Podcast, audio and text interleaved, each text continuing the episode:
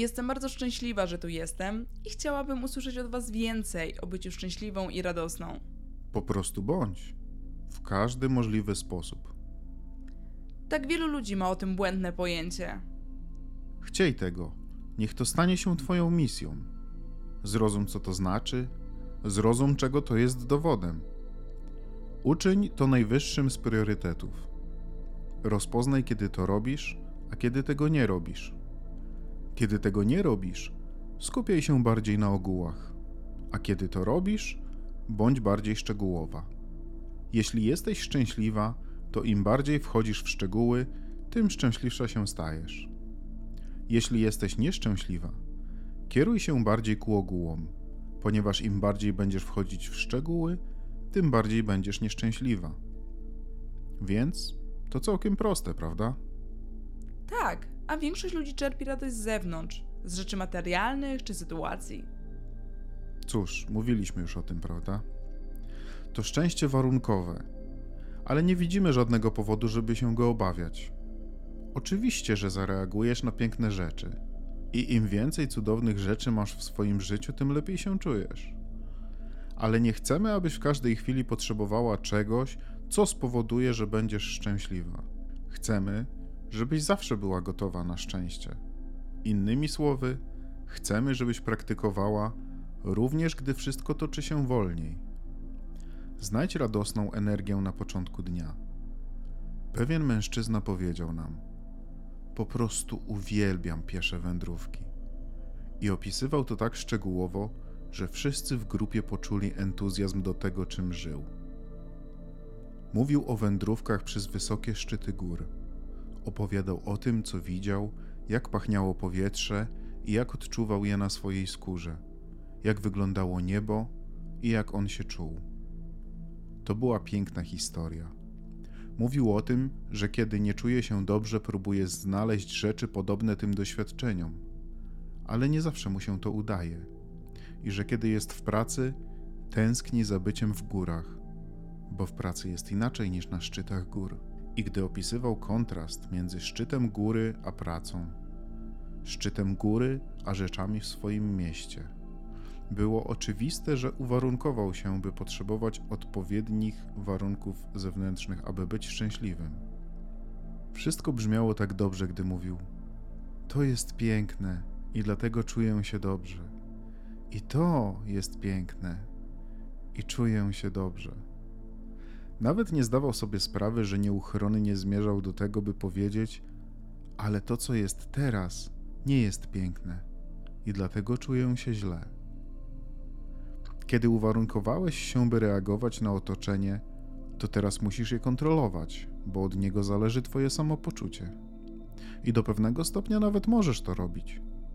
Możesz powiedzieć szefowi, że wyjeżdżasz na kilka tygodni i udajesz się w podróż. Możesz kontrolować warunki w tym zakresie.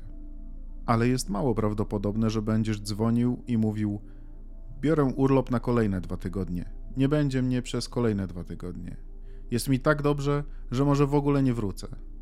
Powiedz moim dzieciom, żeby znalazły sobie inne mieszkanie. Powiedz mojemu pracodawcy, żeby nadal wysyłał mi pieniądze, a ja wrócę tak szybko, jak będę mógł. Innymi słowy, to są jedynie warunki, więc później następuje pogorszenie Twojego samopoczucia, ponieważ wykształciłeś u siebie powiązanie między kontrolowaniem tej okoliczności lub posiadaniem tego doświadczenia, a Twoją reakcją emocjonalną na to.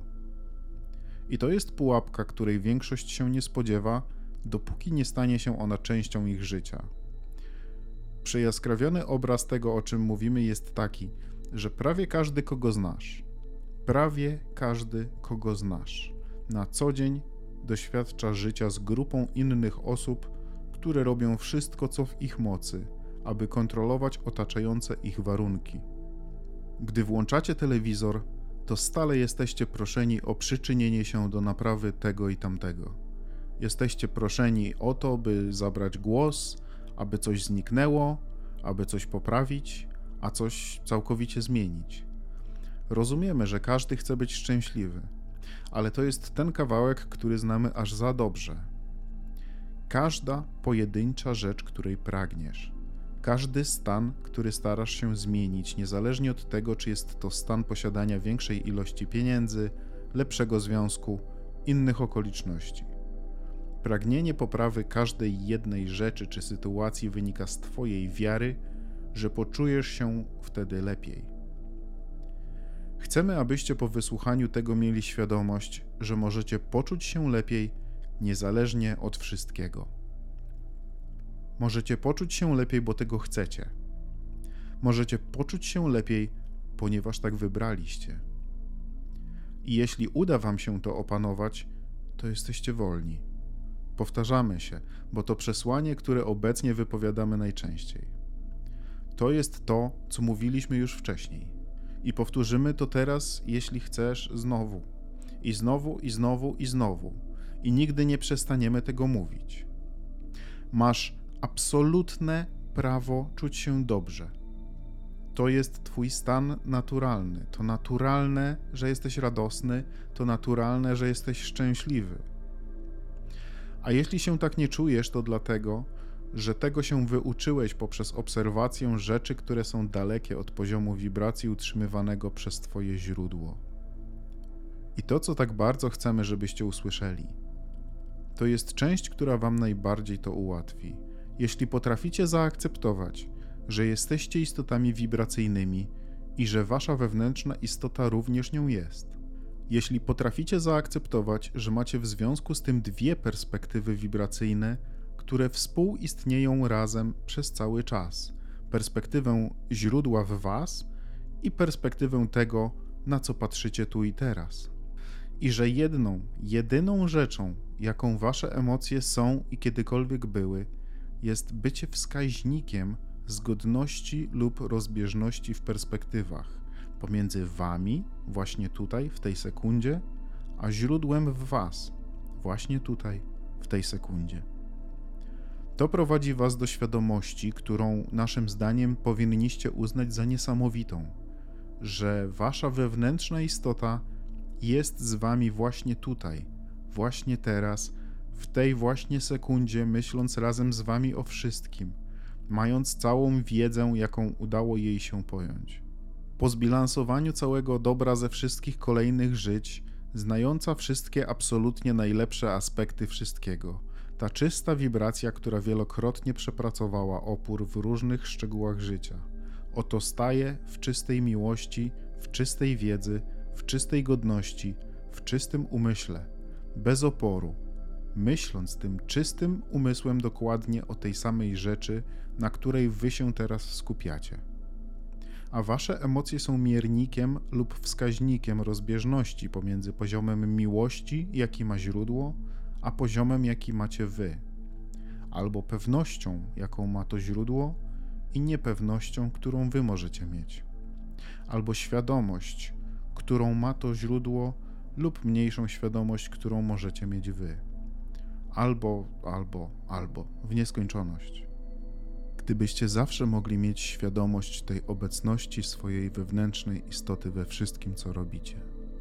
Więc kiedy zaczniecie szukać miłości we wszystkich właściwych miejscach, a nie we wszystkich niewłaściwych, kiedy przestaniecie próbować lub potrzebować kontrolowania okoliczności, opinii innych, świadomości innych, działań innych lub ich poziomu zestrojenia lub ich doświadczeń, gdy warunki otoczenia są nieistotne, a jedyną rzeczą, która jest istotna, jest wasz związek z tą wiedzą, z tą jasnością, z tą miłością, kiedy najpierw zajmiecie się tym, a potem znajdziecie swoje zestrojenie, a następnie odnajdziecie radość, wtedy warunki otoczenia również się poprawią. Wiele lat temu, gdy Ester jeszcze zaczynała nas poznawać, pewnego razu poszła ścieżką na podjazd, aby otworzyć bramę dla Jerego. Widziała z daleka, że jechał samochodem, więc stwierdziła, że otworzy dla niego bramę.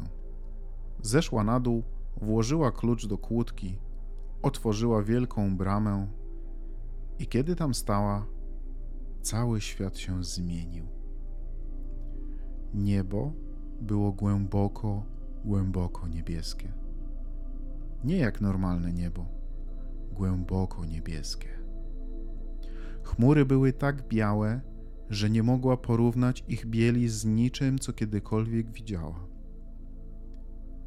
Dotyk powietrza na jej skórze był niewiarygodnie rozkoszny i czuła zapachy, mimo że nie było w okolicy nic, co mogłoby kwitnąć. Co to jest? Co czuję?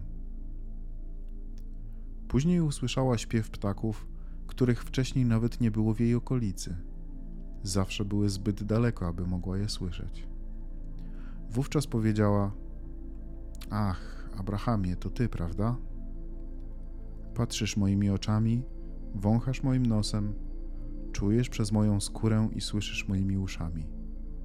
To ty, prawda? I powiedzieliśmy: Tak, byłaś w wibracji całkowitego zestrojenia ze wszystkim, czym jesteśmy. Szybowaniem, którym jesteśmy my. I w tym zestrojeniu, bez oporów w waszych wibracjach, my i wy doświadczamy tego samego. Tak więc warunki są widoczne i znane, rozszyfrowane z perspektywy opisu i doświadczenia prawie wykraczającego poza werbalną interpretację.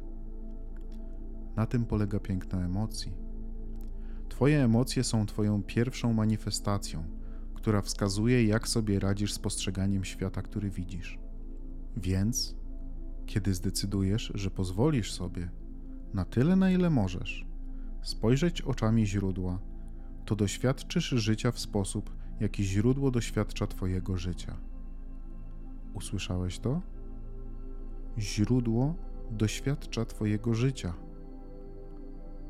Nie latamy sobie gdzieś tam w przestworzach bez Ciebie.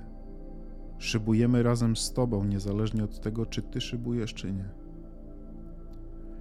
Jest nam tak cudownie, gdy lecisz razem z nami, ale kiedy się nie wznosisz, my nie przestajemy tego robić. Na tym polega bezwarunkowa miłość. To pragnienie miłości i rozsmakowanie się w niej. Wszyscy mieliście doświadczenia takie, jak tutaj opisujemy. Wszyscy mieliście chwile, kiedy byliście oderwani od tego, co powstrzymywało was od pełnego doświadczenia. Jerry chciał umieścić na grzbietach wszystkich naszych książek samopomoc od całkowitego siebie. Całkowitego siebie. Podoba Wam się to sformułowanie?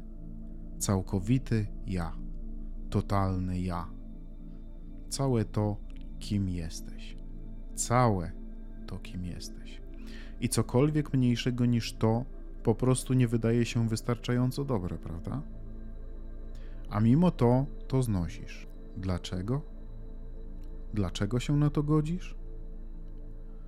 Ponieważ oni to znoszą, i tamci to znoszą, i tamci również to znoszą.